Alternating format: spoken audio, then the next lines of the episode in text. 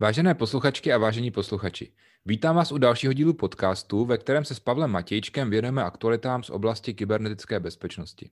Pavle, vítám tě u mikrofonu. Ahoj Václavé a dobrý den všem posluchačům. Já ještě než ti dám eh, dneska slovo, tak bych chtěl eh, říct jenom dvě věci. Eh, přišla nám, musím říct, teda pozitivní reakce, nebo první pozitivní reakce od posluchačů a jak jsme si ji tady spolu četli, tak jsme strašně moc rádi a opravdu moc děkujeme za to, že nám teda posíláte klidně i konstruktivní kritiku, ale posílejte, ale jsme rádi, že zkrátka ta naše práce úplně nepřijde v ní več a že vám to nějak pomáhá. Takže tím vám chci ještě jednou moc poděkovat a vyzvat vás k tomu, abyste nám opravdu se nestyděli posílat zpětnou vazbu. No a Pavle, nevím, jestli to víš, ale dnešní díl opět můžeme zahájit Clubhousem, ale netýká se to vůbec bezpečnosti, týká se to jenom nějaké licenční politiky, protože ten český klient pro síť Clubhouse, eh, pro operační systém Android, eh, o kterém už jsme tady mluvili, tak uh, musel se přejmenovat. Takže ten, teď už se ten klient jmenuje klubovna dvojtečka klient pro Clubhouse. Takže taková klasická česká švejkovina. No a teď už ti teda předávám slovo, protože tento týden je opravdu jako bohatý na různé bezpečnostní incidenty. Děkuju. Začneme teda aktualitama, protože tenhle týden se výjimečně neobjevily žádné výrazné chyby v nějakých operačních systémech nebo funkcích ale oproti tomu se nám tady objevilo docela dost phishingu a nebo i vishingu. Asi taková první nebo jako nejaktuálnější věc jsou falešné e-maily od finanční zprávy, které lákají uživatele, eh, aby klikli, stáhli si nějakou přílohu a slibují jim, že finanční zpráva vrátí peníze. Takže pokud vám prosím pěkně takovýhle e-mail přijde, tak to mažte, eh, neotvírejte to, vůbec nestahujte ty přílohy a ani neotvírejte ty přílohy. Eh, finanční zpráva nikoho teďka nekontaktuje a varuje předtím už i Úřad pro národní kybernetickou bezpečnost. A Druhá věc s tím trošku souvisí a to jsou podvodní telefonáty od falešné technické podpory Microsoftu. Eh, normálně vám zavolá člověk z nějakého call centra, co jsem takhle slyšel a myslím si, že jsme to říkal dokonce i ty, že volal někdo, kdo vypadal jako podle hlasu jako int, mluvil pomalu nějakou lámanou angličtinou a snaží se toho uživatele přimět k tomu, aby se stáhli software, který se jmenuje Anydesk anebo Teamweaver. Teamweaver určitě všichni dobře znáte, Anydesk se u nás tolik nepoužívá, ale obojí je software pro vzdálené připojení k tomu počítači, který používá technická podpora. Eh, tady je potřeba apelovat na uživatele, protože vás Microsoft a většinou ani jako jiný firmy vás jako proaktivně obvykle nekontaktujou. Jo, většině to funguje tak, já sám na technické podpoře pracuju, že se čeká jako na to, když má uživatel problém, uživatel kontaktuje firmu, tak to prostě jako funguje. Málo kdy vám jako volá někdo z Microsoftu, to se prostě jako běžně neděje. Takže tady v tom případě pozor. Ono to opravdu není nějaká vzdálená hrozba. Mě s tímhle tím problémem kontaktovala moje známá lékařka, že jí přesně volal nějaký asi int. Ten si prostě, nebo ten, ten robot si ji najde někde, protože prostě eh, kontakt na lékaře není vůbec složité vyhledat a zrovna tak vůbec není složité vyhledat kontakt na učitele ve škole, takže opravdu je potřeba si na to hledat pozor. A ještě jednou teda zdůraznuju, že přesně jak si říkal, z těchto velkých firm, ale ani třeba z banky nebo z pojišťovny ti nikdy ta technická podpora nevolá. Tím se mi udělal krásný oslý můstek, protože u Vishingu chvíli zůstanem. Tohle vlastně jenom otevřelo takový jako malý podtéma, vlastně phishing je v České republice na vzestupu. On jako phishing, neboli jako voice phishing, hlasový phishing, to znamená nějaký podvody po telefonu, tak frčeli hlavně jako v anglicky mluvících zemích, kde se právě někdo vydával z různých technické podpory za banku a tak dál. Ale už to dorazilo i k nám. My jsme vlastně s Asetem dělali v minulém roce nějaké věci ve spolupráci s Českou bankovní asociací a tam právě děvčata z České bankovní asociace mi jako kledla na srdce, že opravdu to není věc, která je výsadou zahraničí, ale za posledních prostě rok nebo třeba za poslední ty jakoby dvě vlny korony se to hodně rozmohlo i u nás. Ty útočníci začali najímat normálně call centra anebo nějaký jakoby lidi, kteří to obvolávají, mají sepsaný scénáře. Ty scénáře jsou udělané jakoby dobře, aby toho uživatele co nejvíc zmátli a vytáhli z něj co nejvíc informací. My bychom vám pak jako předali odkaz na ukázku. Opět zmíním, že vlastně ukázky nebo odkazy na tyhle ty věci, o kterých se bavíme, pak najdete v systému Moodle, na který najdete odkaz přímo tady pod tím podcastem. Je pravda, že to je video přímo České národní banky s reálným telefonátem a určitě stojí za to si to poslechnout. Další aktuality se týkají sociální sítě Instagram a trochu to navazuje i na to dnešní hlavní téma. V první řadě ten Instagram omezuje nebo, nebo se rozhodl, že do budoucna bude omezovat posílání zpráv dospělých, no, dospělých lidí eh, vlastně mladším uživatelům. V návaznosti i na tom, co jsme minule říkali, že opravdu ti predátoři jsou takový jako velice jako agresivní, tak a, a těch dětí na tom Instagramu je strašně moc a je tam upřímně řečeno i hodně dětí pod 13 let. To, I ten samotný Instagram si tohle jako uvědomuje, že tam má takhle malí děti mezi uživateli, i když to je v rozporu s těmi licenčními podmínkami, no tak Instagram prostě zavádí nějaké eh, nové technologie, které by umožňovaly eh, zamezit tomu, aby teda ten dospělý mohl takovému dítěti vůbec poslat nějakou zprávu. A další věc, která je docela čerstvá, je to spíš jako v takové fázi plánování, ale už zástupci Instagramu eh, veřejně prohlásili, že právě kvůli uh, různé kyberšikaně a dalším nežádoucím jevům uh, uvažují o tom, že budou dělat nějakou další verzi Instagramu pro děti, protože uh, zkrátka nechtějí, rozhodli se k tomu jednoduše řečeno postavit čelem. Jako neignorují to, že tam ty děti jsou, to prostě všichni víme, že tam jsou a asi jen tak neodejdou. Takže tím pádem by asi nebylo dobré ty děti nějak jako tamtud vyhazovat, ale spíš jim teda ten Instagram chystá nějakou speciální verzi, která těmhle těm dětem umožní Instagram bezpečně používat. Ještě to není úplně jasné, jak to konkrétně bude vypadat a v podstatě to má fungovat na podobném principu, jako jsou třeba dětské účty Google, že rodič teda to musí nějak schválit a bude tam nějaký oficiální dětský účet, který bude mít samozřejmě nějaká svá omezení. Tím se dostáváme k dnešnímu hlavnímu tématu, protože eh, Instagram takhle reaguje na kyberšikanu, ale i na další jev, který jsme zaznamenali v poslední době, nebo více o něm mluví, on už je tady strašně moc eh, dlouho s námi.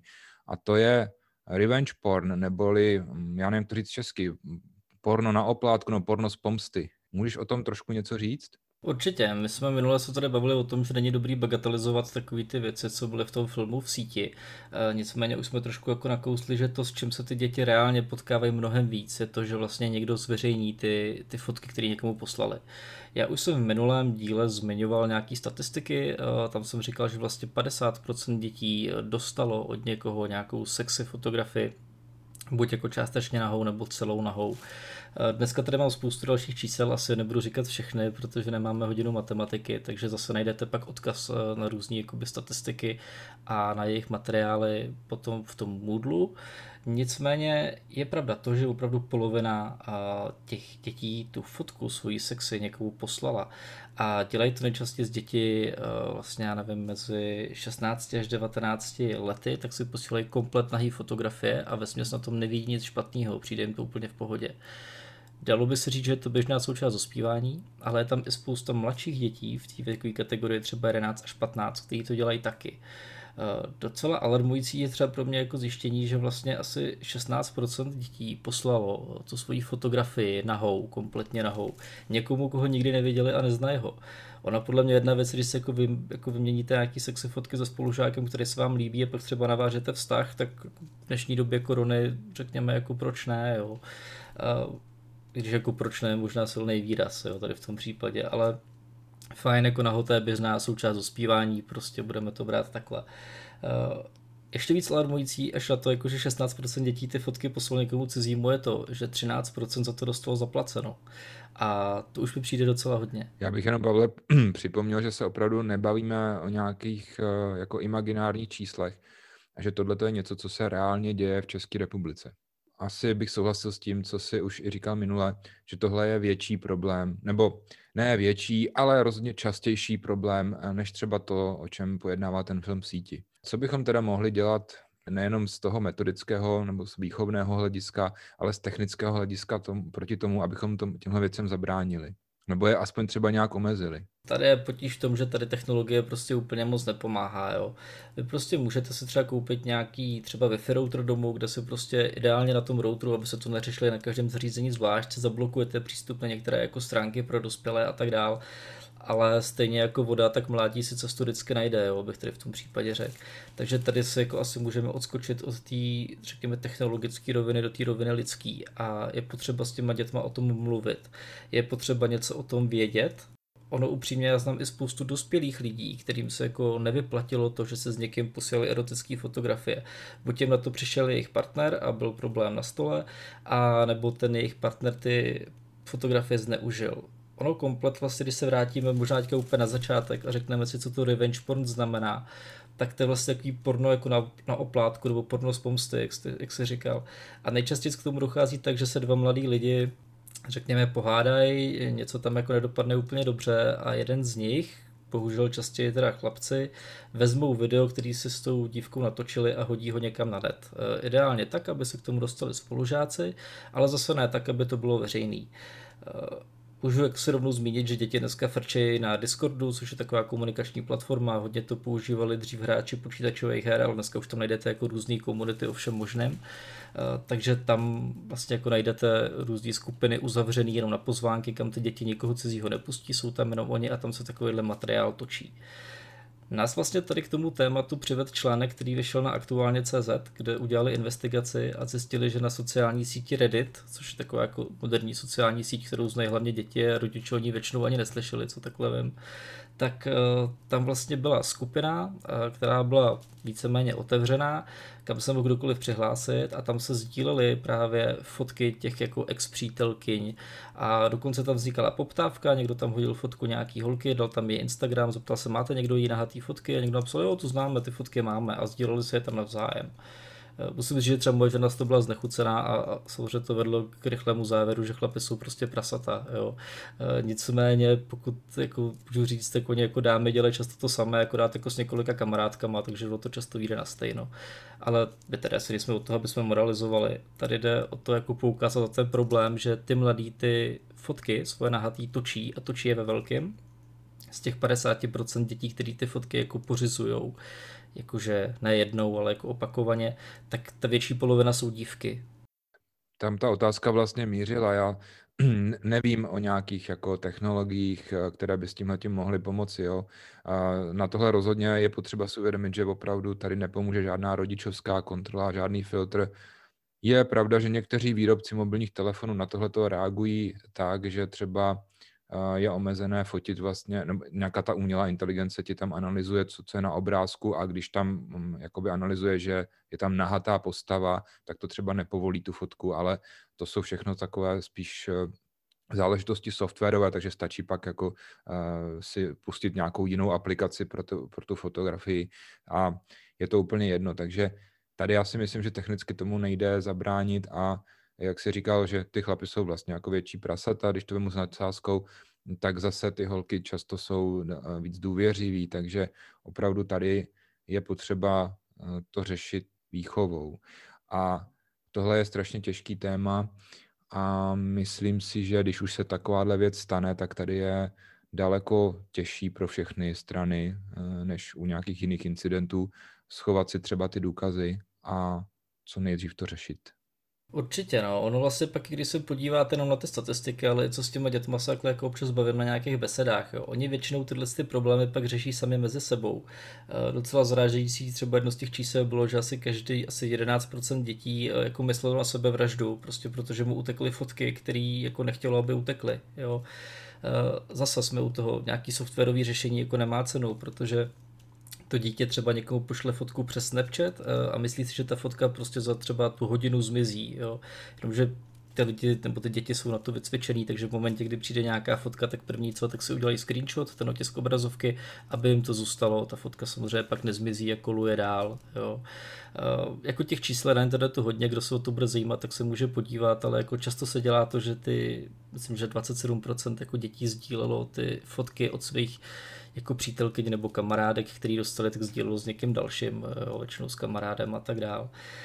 Takže tady podle mě opravdu pomůže jenom to promluvit si o tom s těma dětma, ideálně jako rodič. Eh, ve školách se na to besedy taky zatím jako ve velkém nedělají.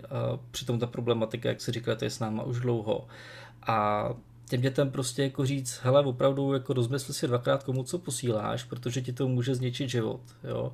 Když si přečtete ten článek na tom aktuálně, jak se tam píše o dívce, který bylo 14 let, někde se nechala opít, eh, měla tam prostě jako úlet s několika různými hochy, kteří si u toho nahráli, Jí to bylo v tu chvíli asi jedno. Oni to pak samozřejmě hodili na internet a pak už to jedno nebylo. Jo? A samozřejmě jako dívka, deprese, psycholog a takový to jako začarovaný kolečko a má strach, že se zničila celý život, což se možná i zničila. Jo? Takže tam dá se jako o to, že prostě tak mládí jedna věc a druhá věc, jako kdyby to někdo vysvětlil a kdyby to někdo ukázal a ukázali to tedy na těch českých příkladech, jako díky bohu za to, že ten článek existuje. Jo. My jsme se tady o tom v mezifázi jako bavili, že je fajn, že někdo tu problematiku konečně řeší. A přesně jak se říkal, že tam je vidět, že to jsou český příklady, jo. že tam nejde o nějaký jako anonymní lidi za velkou louží, ale že jde o děvčata, který jsou prostě jako pod hranicí zákona, jsou tady u nás a děje se to běžně. Pavle, já teďka navážu i na ten minulý díl, kde ty si říkal takovou docela zajímavou věc, že když nastavuješ tomu dítěti rodičovskou kontrolu, takže doporučuješ někdy i takzvanou terapii šokem. Jo? To znamená ukázat třeba tomu děti nějakou, řekněme, hnusnou věc a říct mu, hele, podívej se, takovýhle věci se na internetu dají normálně no, bez nějakého přihlašování prostě omylem objevit a asi nechceš, aby ti to tady vyskakovalo nějaký uřezaný hlavy a tak dále. Já to teďka vemu trošku z druhé strany v tomhle případě. Tady eh, ty si řekl, že je hrozně dobře, že ten článek vyšel, s tím souhlasím a je taky strašně dobře, že opravdu jsou tam ty český příklady. A mohl bys mě teďka jako rodiči poradit takovouhle terapii šokem, jako kam se třeba, protože první, první věc, když začnu s tím dítětem o tom mluvit, tak bych tomu sám měl rozumět. A já se třeba přiznám, že Reddit vůbec jako vlastně reálně ho neznám, jo. Takže jsou nějaké zdroje, kam bych se mohl jako rodič eh, podívat, abych jako viděl, co se teda děje a abych tomu porozuměl bez nějakých třeba registrací, nebo jak tohle funguje?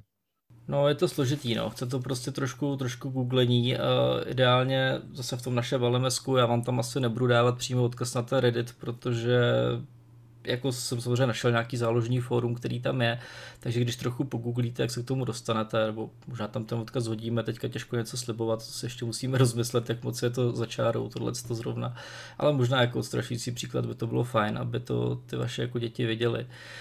Uh, jo, já razím takovou, jako řekněme, drsnou lásku tady v tom, takže já děti občas konfrontuju s něčím, co není hezký, aby na to byly v životě připravený a je to podle mě dobře. Jo, takže tady, tady v tom případě těžko soudit. Jo. Vždycky jsem říkal takový to, že až bude dítě 12 a bude hrozit, jako, že začne se spolužákama kouřit někde trávu, tak ho vezmu prostě na hlavák, ukážu mu tam ty stroskotané existence a řeknu mu, že jako takhle to může skončit. Jo. A aby jako viděl, co může reálně potkat a je pak podle mě velká šance, že se na to vykašle. A tady v tom případě bych to ukázal stejně. Byly různý i jako český celebrity, byla jedna česká youtuberka, který jako zase uteklo video, teď jako jak nechci jmenovat, ale prostě normálně na Pornhubu a dalších jakoby známých pornostránkách to má prostě jako tisíce zhlédnutí, prostě její soukromý video, který někdo z jejich jako ex-přátel jako zveřejnil, když si jich chtěl pomstit, jo. Když se prostě nepohodnou, tak si někdo řekne, no tak fajn, tak tady máš, jo, a hodí to na net. A jak to tam jednou je, tak už se to prostě nezmizí, no. Tak já to trošku zmírním. Já třeba mám docela dobrou zkušenost i se vzděláváním dospělých, když jim ukážu takovou úplně triviální, jednoduchoučkou věc, jako je webový archiv, všichni to znáte, archive.org, a řeknu jim, hele, tady si můžete najít, jak třeba vypadaly stránky vaší školy před deseti lety. A hodně těch lidí je strašně překvapených, že prostě na internetu existuje nějaká služba, nějaký robot, který prostě projíždí stránky, archivuje je a že se dají prostě věci, které už z toho originálního úložiště zmizely před třeba deseti lety, takže existuje pořád nějaká šance je najít třeba v tomhle internetovém archivu. A to si myslím, že je, je taková, taková docela dobrá jako startovní čára k tomu, aby začali přemýšlet o tom, že opravdu, když se něco na ten internet dá, tak už nad tím nemáme absolutně kontrolu a to, že se to smaže, tak absolutně nic neznamená. A překvapivě velké procento dospělých prostě si pořád myslí, jako že nad tím nějaká kontrola jako může být, ale není to pravda. Možná, že kolikrát by i stačilo jako taková terapie šokem si třeba i hodit do Google to svoje jméno a podívat se třeba, přepnout si ten Google na vyhledávání obrázků a možná budete třeba překvapeni, co všechno, jaké všechny fotky třeba s vámi ten Google jako indexuje. A na tohle se jako fungují jako jiný zajímavé služby, jo. A zase tam pak možná hodíme odkaz eh, na vlastně jako reverse image eh, search, jako obrácení hledání obrázků, kam prostě nahrajete svoji fotografii a ono to jde všechny vám podobné fotografie, jo. Takže jako takhle jako jste schopni dohledat na toho člověka spoustu různých zdrojů, eh, kde jeho fotografie leží a možná budete jako nepříjemně překvapení, co všechno se tam dá najít. Jo. Pavle, já ti na závěr položím kontroverzní otázku. Nemusíš na ní odpovídat, ale mě to strašně eh, zajímá. Jaká je tvoje zkušenost eh, z firemního prostředí, když eh, se dělá nějaký nábor, přijde tam prostě mladý člověk, dělají personalisti to, že si ho vygooglej třeba, nebo že skenují sociální sítě? Personalisti to určitě dělají, hlavně třeba u starších kandidátů, ale podle mě třeba jako v mladších kolektivech a v IT firmách a mluvím i z vlastní zkušenosti, jak má nastupuje prostě nějaká nová mladá kolegyně, tak se prostě projedou všechny možné fotky a zdroje nejenom u kolegyní, ale já jako naprosto upřímně můžu říct, že když mi má nastoupit nový kolega, tak se prostě jako podívám, nebo každý životopis, který mě zaujme a přestaneme na stole, tak prostě projedu, projedu sociální sítě, podívám se, co je to za člověka, jakou má historii. Ona jedna věc co dáte do životopisu, ale jestli podíváte někomu jako na Instagram, na storíčka, tak to o něm prostě řekne mnohem víc. Jo. Takže podle mě je to dobrý a jako určitě je to legální, určitě to nic špatného, ten člověk jako dobrovolně zveřejňuje jako si svého života a nějakého zákulisí, tak to má podle mě mnohem vě, jako víc vypovídající hodnotu, než to, co si napíše někam na jednu a čtyřku do PDF. Takže určitě se to děje a konkrétně jako byli kolegy, někteří jsme jako proklepávali fakt důkladně a našli jsme jako hodně zajímavé fotky, které dávali na internet. A určitě jim jako nezávidím to, když pak někde nastupují, protože už tam existuje nějaký paradigma. A to je vlastně i super věc, kterou by ty rodiče jako měli s těma dětma řešit, eh, že tyhle ty fotky prostě jako někde přetrvají, někdo je někde dohledá, zapomenou smazat někde nějaký účet. Jak si říkal, co internet schvátí, to už nenavrátí prostě, takže uh, asi dobrý s tímhle s tím opravdu pracovat, aby s tím ty děti vyrostly, no, že co se jednou prostě hodí někam na internet, tak se může kdykoliv někdy jako objevit. Pavle, já ti opět děkuji za velice vyčerpávající informace a hlavně ti děkuji za upřímnost, s jakou si zodpověděl tu poslední otázku. Loučím se s tebou a loučím se i s našimi posluchači. Já děkuji Václave za super otázky, na které jsem měl tu čest odpovídat a děkuji i posluchačům, že to s námi vydrželi až sem a kdyby vás cokoliv na tohle téma zajímalo, tak mrkněte k nám na Moodle, kde k tomu budou detaily a odkazy na jednotlivé statistiky a nebo nám klidně napište a můžeme s tomu povinovat více. Díky a nashledanou. Tento podcast vám přinesl projekt SIPO. Na jehož financování se podílí Ministerstvo školství, mládeže a tělovýchovy a Evropská unie.